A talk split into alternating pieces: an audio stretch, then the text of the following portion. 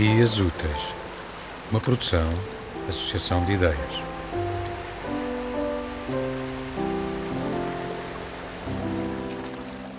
Van Gogh, na noite estrelada sobre o Roda. Pinto a noite estrelada da mesma maneira que uma jarra de girassóis, pondo na tela a expressão interior do real infinito que os olhos me mostram.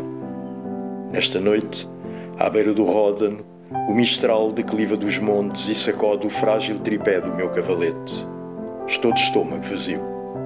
Tarda em chegar a carta de Teo com os 200 francos que lhe pedi.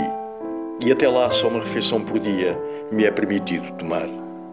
O aluguer e a mobília da Casa Amarela levaram o meu pouco dinheiro. O preço das tintas torna-se incompatível com os meus desígnios de artista. Uma ferida alastra-me na alma. Já sinto o tiro que mais tarde ou mais cedo darei em mim mesmo. Fui Narciso nos autorretratos, pintor de mineiros e camponeses agarrados ao chão.